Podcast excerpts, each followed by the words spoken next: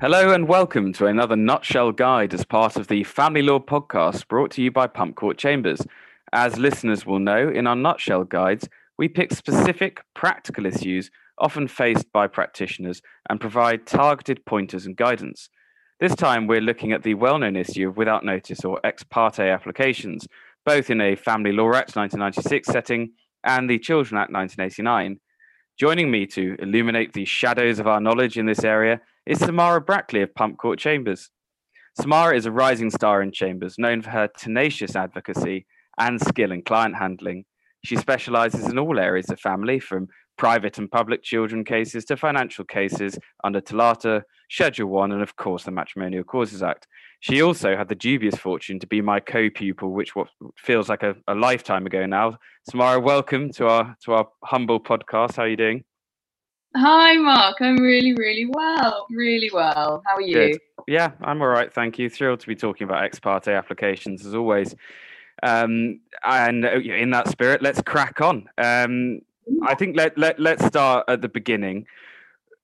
In what circumstances would you would you expect to see uh, an ex parte application? Let's talk about a Family Law Act situation first.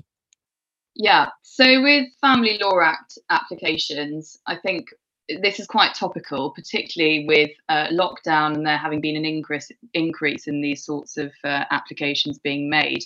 The circumstances you probably would expect to see are where there have been instances of domestic abuse. For a non-molestation order, you would expect to see a statement um, made out with some allegations of domestic abuse that the court can rely upon to make that order without needing to question whether something has happened from the other side on the basis of what you have said. I mean, that's the whole point of an ex parte application. It's got to be on the strength of what the applicant is saying. Um, for an occupation order, I mean, I think we'll come on to have a chat about this, but occupation orders ex parte near impossible um, to get one of those. Certainly, in in my experience, it really doesn't happen very often. Um, about, and so you um, would. Ex- sorry, Samara. I was going to say because it's something that that that we've been talking about recently. What about a situation where a non-molestation order is made and it is tantamount to an occupation order? Well, Mark, you know that is a particular bee in my bonnet um, when the court makes a uh, non-molestation order and adds a zonal clause. Uh, that's something that is um, annoys me certainly because I think the court is basically making an occupation order via the back door. They do happen more frequently. Certainly, you do see that a lot more. Um, the circumstances in which I think such an order would be justified is where um, the respondent is clearly not living at the mm. same property as the applicant, clearly has somewhere else to go. You are able, as applicant, to demonstrate that they are not there um, and they have somewhere else to go, which on an ex parte basis is difficult, but I've seen it. Um, and there is some other compelling reason, such as uh, protection of children, for example, why you need that zonal clause. A zonal clause protecting your workplace or uh, children's school um, is more common, I think, um, mm. and perhaps more justifiable because they are places that a respondent uh, doesn't necessarily need to go, whereas actually restricting somebody's access to their home by virtue of a zonal clause that says you can't come within 100 metres of a property or you can't go down that particular road, there's quite a serious infringement of their freedom and actually something that really is tantamount to an occupation order. So yeah, yeah you're right. Something to um, watch out for. In terms of then just just sort of going back to to to the precise question. Circumstances you see a Family Law Act ex parte application. Uh, I assume that you know we're talking about something really serious here, aren't we? And something that's happened recently.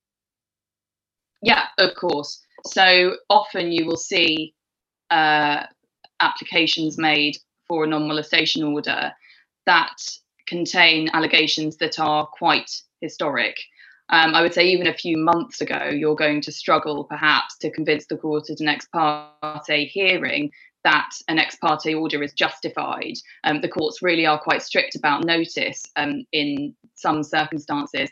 And if you are, I think, even sometimes two to three weeks after the event making the application and you haven't really done anything. Um, in that time, you may have well been and see solicitors, but if you yourself have sat on it um, and haven't gone to the court um, as a matter of urgency and said, this is something that's happened to me very recently. I need this sorted out. Please give me the protection of the court under this order. Um, you are potentially going to be in difficulties with the court turning around and saying, well, I'm not sure this is suitable for an ex parte. So definitely, I mean, coming to the court as soon as you possibly can is something that you always should have in the back of your mind. Mm. Difficult for the litigant in person, I suppose, if they don't necessarily know of the court's powers. Yeah. Um, yeah so so well we've talked obviously about family law act applications but what what what circumstances would we see uh, ex parte children act applications in? So i think there are probably two that you see quite frequently in the county courts. Um, the first is a prohibited steps order that you might make if you're concerned that your child is going to be removed from either your care, from school, or from the country. Um, so that's quite that's quite common. Um, or you see, um, I think some people make the mistake of making a specific issue order application, and I, I think you and Mark. Uh, you and I, Mark, were taught to make it as a child arrangements order application if you are seeking the return of a child to your care. So if uh, the child is supposed to be with you, you're the primary carer, and the child hasn't been returned to you uh, for some reason um, at the scheduled time, then you will often see an application being made. As I say, sometimes I think incorrectly as a specific issue order, but uh, the general spirit of the application really is to secure the return of the child mm. to usually the primary carer. And then you'd have you'd have uh, conditions attaching, with yes. you, to the child arrangement? Yeah. I fondly remember that pupillage exercise. Yeah. yeah. Um, let's so let's let, let's move on to the the aim of this this nutshell guide. What are the do's and don'ts of making ex parte applications? Now we know when we're making them. Um, I think let's lump together Family Law Act and Children Act for now, and yeah. talk about the application to start with. So the first thing I would say, um, and I didn't think I would need to say this until this happened in a recent case, but know what you're applying for um, is probably the first tip with any application. I recently was the respondent on for the respondent, sorry, on an application where the um, applicant had applied for a non-molestation order, an occupation order, and a prohibited steps order, but no C100 had been issued. Um, so obviously the prohibited steps order uh, wasn't going to be dealt with. Um, in terms of when you are setting out your stall for a uh, Family Law Act application for a non-molestation order, obviously you have the opportunity to put in a witness statement, and I think we're going to come on to that. But the main point about this is make sure you do put in um, that you are going to do a witness statement for the non molestation order and make sure you tick the right boxes. Um, I think it can potentially be quite easy to tick the wrong boxes on the Family Law Act application form. Um, there are quite a few, and you will need to know exactly what the situation is for the parties, their relationship, um, who owns the property if you're seeking some sort of non molestation order, whether it's rented, a housing association property. You'll need to have all that information at hand. So make sure that you're ready to go with those instructions having been taken when you are preparing that application. I would also say that quite a few occupation orders come a cropper uh, if you haven't given notice of the application to the mortgage company, if there is a mortgage, or the housing association, um, if there is a housing association or the local authority, those sorts of things do need to be sent to those um, organisations. They do need to have notice if you are seeking an occupation order, because of course it has an effect on who lives in the property. It may have an effect on who goes in and out. May have an effect on who pays the bills. What what happens to the mortgage? So um, you need to be very clear that that application has been sent to anybody relevant who's connected to the property. Um, for Children Act applications, um, very much the same thing, really. Make sure that your C100 is as full as it can be. There's obviously also the opportunity to do a rider and do a statement when you put in a C100. Um, you can very clearly on the C100 mark if something is urgent and needs to be done ex parte. Um, that is also the same on the Family Law Act application, but I think sometimes because a C100 is more routinely issued as um, an application that would be on notice, you've just got to make sure that you have definitely ticked the box that says um, mm. without notice and needs and needs to be heard urgently um, because that's obviously not the routine way of issuing that particular application. Um, with a with an ex parte Children Act application, would you say that's the time for a C1A as well, or, or is that overkill at that point? I d- I don't think it's overkill um, because you are likely going to have to have had some sort of allegations being made in relation to bringing the ex parte application. Um, the majority of the time, certainly in my experience, when somebody has brought an ex parte prohibited steps order or return of the child application, there are allegations that go along with that. Um, that's not to say that you say within the application or the C100, C1A, C100, that you have um, other allegations that you may wish to make that are more relevant to general uh, issues of domestic abuse or general issues of welfare or safeguarding concerns. But certainly, I would think you probably should fill out a C1A if there are allegations that are relevant to the reason you're bringing the application ex parte. Um, before we talk about statements, you mentioned in your in your pointers uh, notice to say the mortgage company with an occupation uh, mm. order. I just want to pick up this point of notice. We're talking about making applications without notice, but is it right mm-hmm. to say that that's that's it? You just don't tell the other side, or, or can we fudge it slightly? No, ab- absolutely. You uh, should actually really be giving notice where it's safe to do so. There are obviously going to be circumstances where it's not safe to give notice. I think the obvious one, really, if you're making an application for a non molestation order, is if they the respondent had notice of the application that they would try and stop you bringing the hmm. application mm. or that further harm would be caused to you. It's fairly common for domestic violence victims, once they have worked up enough courage to make the application, who don't want them then discouraged um, by the respondent to not make the application anymore. So, of course, that's a situation where you would absolutely make it ex parte. But, you know, like we said with perhaps historic allegations, if they are historic, or indeed if it's just for an occupation order, um, there are usually very, very, very few circumstances. I can't actually think of any off the top of my head where you would be making an application ex parte for an occupation order without a non-molestation order mm. um, and that's something that certainly um, should come with notice likewise for a prohibited steps order for example if somebody's about to you think they're about to leave the country with your child you may well think you know if i put them on notice they're going to speed up and they are going to get on that plane maybe two or three hours they'll try and get an earlier flight yeah. that sort of thing um, you know there are obviously circumstances where notice shouldn't be given but no, it's certainly not right to say that you should just blindly make ex parte applications to the court. I've certainly seen them, and I'm sure you have as well, Mark, where um, an ex parte application that should have been made on notice because the allegations are historic or because um, they don't really um, concern things that need to be dealt with urgently, um, or uh, they are a, ch- a children application um, that really the court needs more evidence about. Mm. You know, if a child isn't at risk of harm, if there's nothing at risk of imminently happening um, to a child, if you don't make the order, then a lot of the time the court might say, well, I haven't got any safeguarding checks and I can't really do anything. Um, in which case, you'd have just been better off saving your money and waiting for it to be dealt with um, at the FHDRA. Yeah, I suppose there's that balancing act, isn't there, of an urgency with the, the, the duties that attach to an ex parte application. Yeah, absolutely. And the, the duties that attach to that are also something that I was going to add to our do's list. Um, that if you are the applicant um, making uh, an ex parte application, you absolutely have to come to the court with clean hands. You know, you have to make sure that everything in your statement is honest, um, everything in your statement is accurate. And if there are elements that or things that have happened that don't assist your case, you also have to inform the court of that as well, particularly if you are a representative um, you know, us as counsel, if we see something in an ex parte application that we're making, or we're aware of some case law that doesn't support us, I know that that's always the rule for us as barristers, but it's particularly mm. pertinent mm. as an ex parte application where there isn't the other side, there aren't those checks and balances between you know two people being represented or two people being able to put forward their side of the story you have to have to absolutely make sure that you're coming to the court with with clean hands and make sure that the full picture is presented.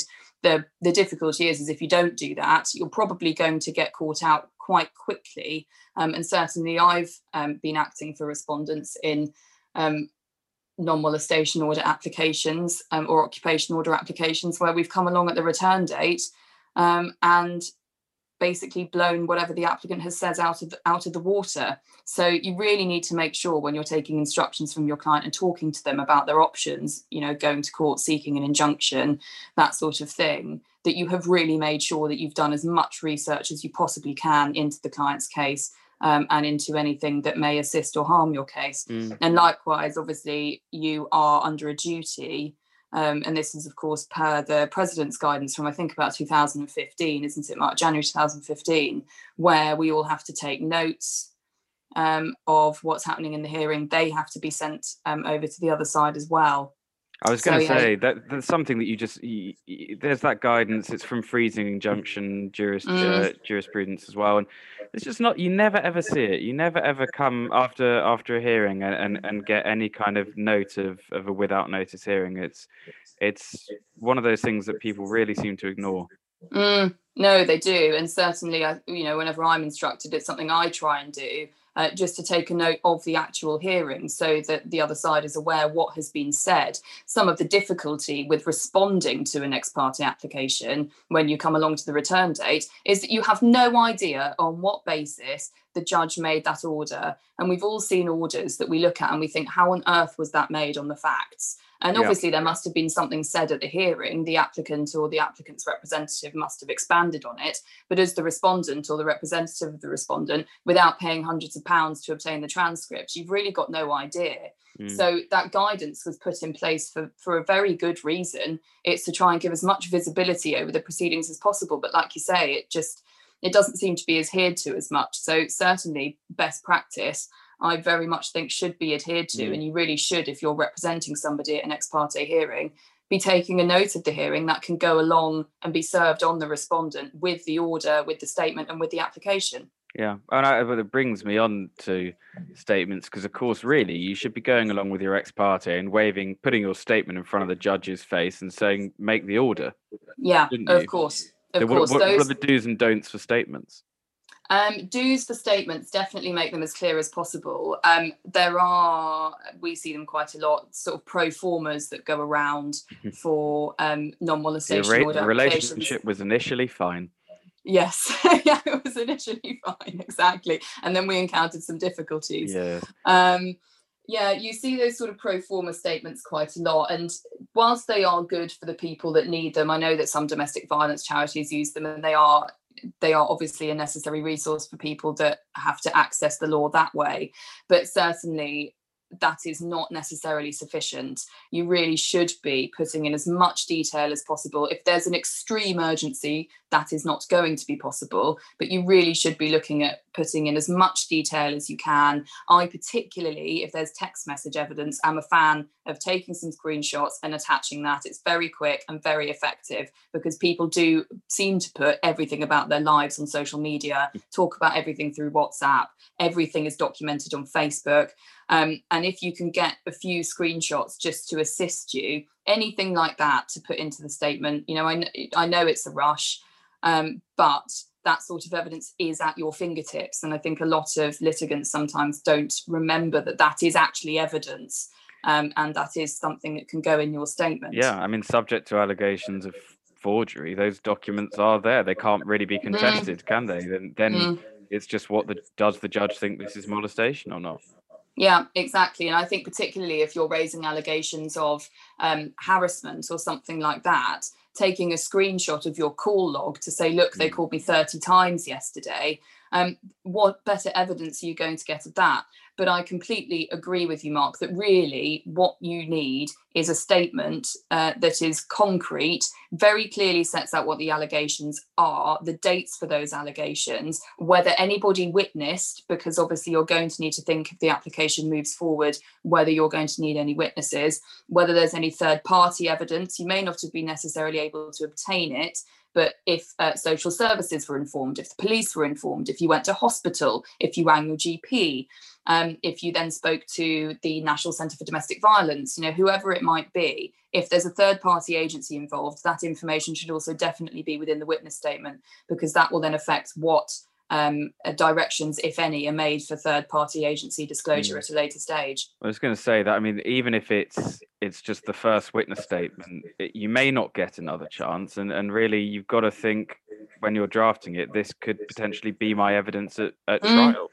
Yeah, absolutely. I know um, so many uh, judges who have said that the applicant doesn't get another chance to put in a witness mm. statement. I think you're lucky if you come across a judge that allows an applicant to respond to the respondent statement because of course that could that could go on forever. I mean presumably they're in litigation because they don't agree over something. Um, and if you constantly have people responding to someone's responses to someone's responses then then it never ends. So yeah the overwhelming likelihood is you're probably not going to get another shot at it. Yeah um, well, just just sort of then to look at the the end of this process. We've talked about do's and don'ts. Obviously, we know what happens if you do it well. You get your order. What, mm. what are the risks that you run if you bring a, a misguided ex parte application? So, what will likely happen if the court looks at your application and thinks, mm, I'm not sure this is an order that I should be making ex parte, they will likely just bump it off to a return date, get the respondent along, um, and see what they have to say about it. And in effect, not make the order. Mm. Um, and that, for people who really do have the evidence or really do have the need for protection, is really sad, actually, um, when you see that because of an ill prepared statement, uh, you know, an ill prepared application um, it is really sad when you go along to a return date and you think this this should have been made. This is mm. absolutely mm. the sort of person that needs this protection. So the risk really is that if you are that person that the order the order doesn't get made. If you've gone along to an ex parte hearing when it really should have been on notice um, what will happen is then as i've said the court will probably list a return date on notice. Um, the big risk apart from the order not being made um, is costs. Mm those of us who operate in the family law world are uh, used to writing no order for costs on pretty much everything. Um, and it's very rare, really, in the grand scheme of things, that we actually make applications with regards to costs. It's not something that we do we do very often at all. Um, but Family Law Act applications, um, we'll talk about Children Act applications in a minute, but Family Law Act applications do carry cost consequences. Mm, clean sheet, isn't it? Um, it is. It, yeah, exactly. And um, I think a lot of people forget that. A lot mm. of people think, oh, well, it's in the family court, so therefore there's no cost consequences. And there absolutely are. If you make an ill conceived um, non molestation order or occupation order application, ex parte or not, then you are at risk of costs. Mm. Um, and if you've made an ill conceived ex parte application and it's so ill conceived that at the return date, the respondent can come along and say, this should never have been made, this is a pointless application, it's an abusive process, then you're probably going to be looking at quite a significant costs order. Um, you know, you really need to make sure that you are making ex parte applications in the right, um, in the right, um, in the right circumstances. Mm. Well, you said you'll come on to Children Act. Uh, yeah. Cases. Uh, what about those then? Well, I think if you make an ill-conceived ex parte application uh, in Children Act proceedings, um, you're not at such of a risk of costs exposure, at least in my, exp- in my experience, mm. you're not. Um, but you will have certainly wasted your own costs in paying for representatives to go to that hearing and paying lawyers in order to go along to that. Um, but you may also as well have put yourself in the eye of the court of somebody that makes applications that are potentially baseless um, and we both know certainly that in uh, Children Act applications, you need to make sure that you are being seen to do the right thing for mm. the children. And making applications that are baseless doesn't necessarily put you in a good eye in front of the court and in front of CAFCASS. Yes, I mean, I there's this there's this recent case that that um, was came out on the 21st September. MHKF, mm. a appeal yeah. judgment, I think it was, or maybe just a first instance judgment actually of um, His Honour Judge Middleton Roy. Yeah. And it seemed to be that situation, like you say, that it's not a short term risk, but the long term consequence of the mother's initial poorly judged um, ex parte application, I'm, I'm, paraphrasing the judgment here, uh, meant that she wasn't going to then get a costs order, even though perhaps in normal circum- circumstances she might have been entitled to one. No, exactly, and that's also you know a reflection of um, the way that I think we deal with costs in uh, the family law world anyway. Um, but certainly, you always need to be alive to your litigation conduct. You always need to be alive to how litigious you're being, whether it's proportionate for you to be that litigious, um, whether your application is being made um, with a degree of merit. It's extremely rare, rare as well that the court will say that an application was totally without merit. I think with, with children applications, that's very difficult. Um, but where you are uh, seeking something, you may well be right um, in the end, but you need to make sure that you've gone about it in such a way that um, endears you to the court, so to speak, um, and that you don't come across as somebody that's just willing to fight, fight, fight um, at any cost. Because, as you say, this particular his on judgment from um, his honour Judge Middleton Roy shows that yeah, you, you may well be right, but I'm not going to give you your costs because I don't agree with the way that you've gone about it. Yeah. I, I mean, I'll just, I think I'll finish just by reading out um, from paragraph 16 says the mother's original application to this court was not supported by a witness statement. Her application to this court for a hearing without notice first being given to the father was bound to fail in the circumstances and was contrary to the well established principle that, save in cases where it is essential that a respondent must not be aware of the application, the applicant should take steps to notify the respondent, at least informally, the application, and goes on and on and on. But that that's mm. basically that's what you've been saying, isn't it? That that you have to play by the rules, otherwise you won't get what you want.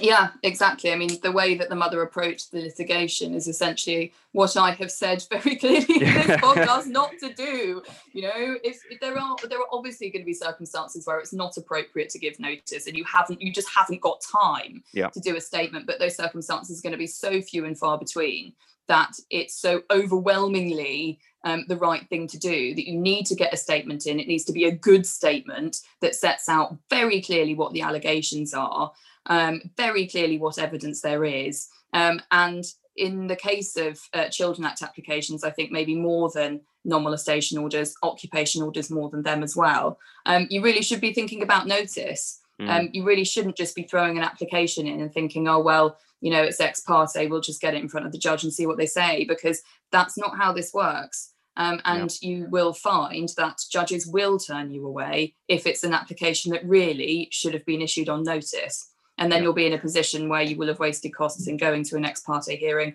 instead of just issuing on notice and going to a hearing with everybody present. Yeah. Well, I, I think that about um, wraps things up. Samara, thank you so much for this uh, invaluable guide. I think we can all learn something from it, frankly. I won't take any more of your time. I was, I was going to make a joke about notice, but I, I couldn't think of one, so I won't. Um, as ever, if there are any issues that you, the listener, would like us to deal with as a nutshell guide, please do get in touch in the usual way by email. We're always open to suggestions and feedback. Samara, thanks again. No, thank you, Mark. My pleasure. Thank you and goodbye.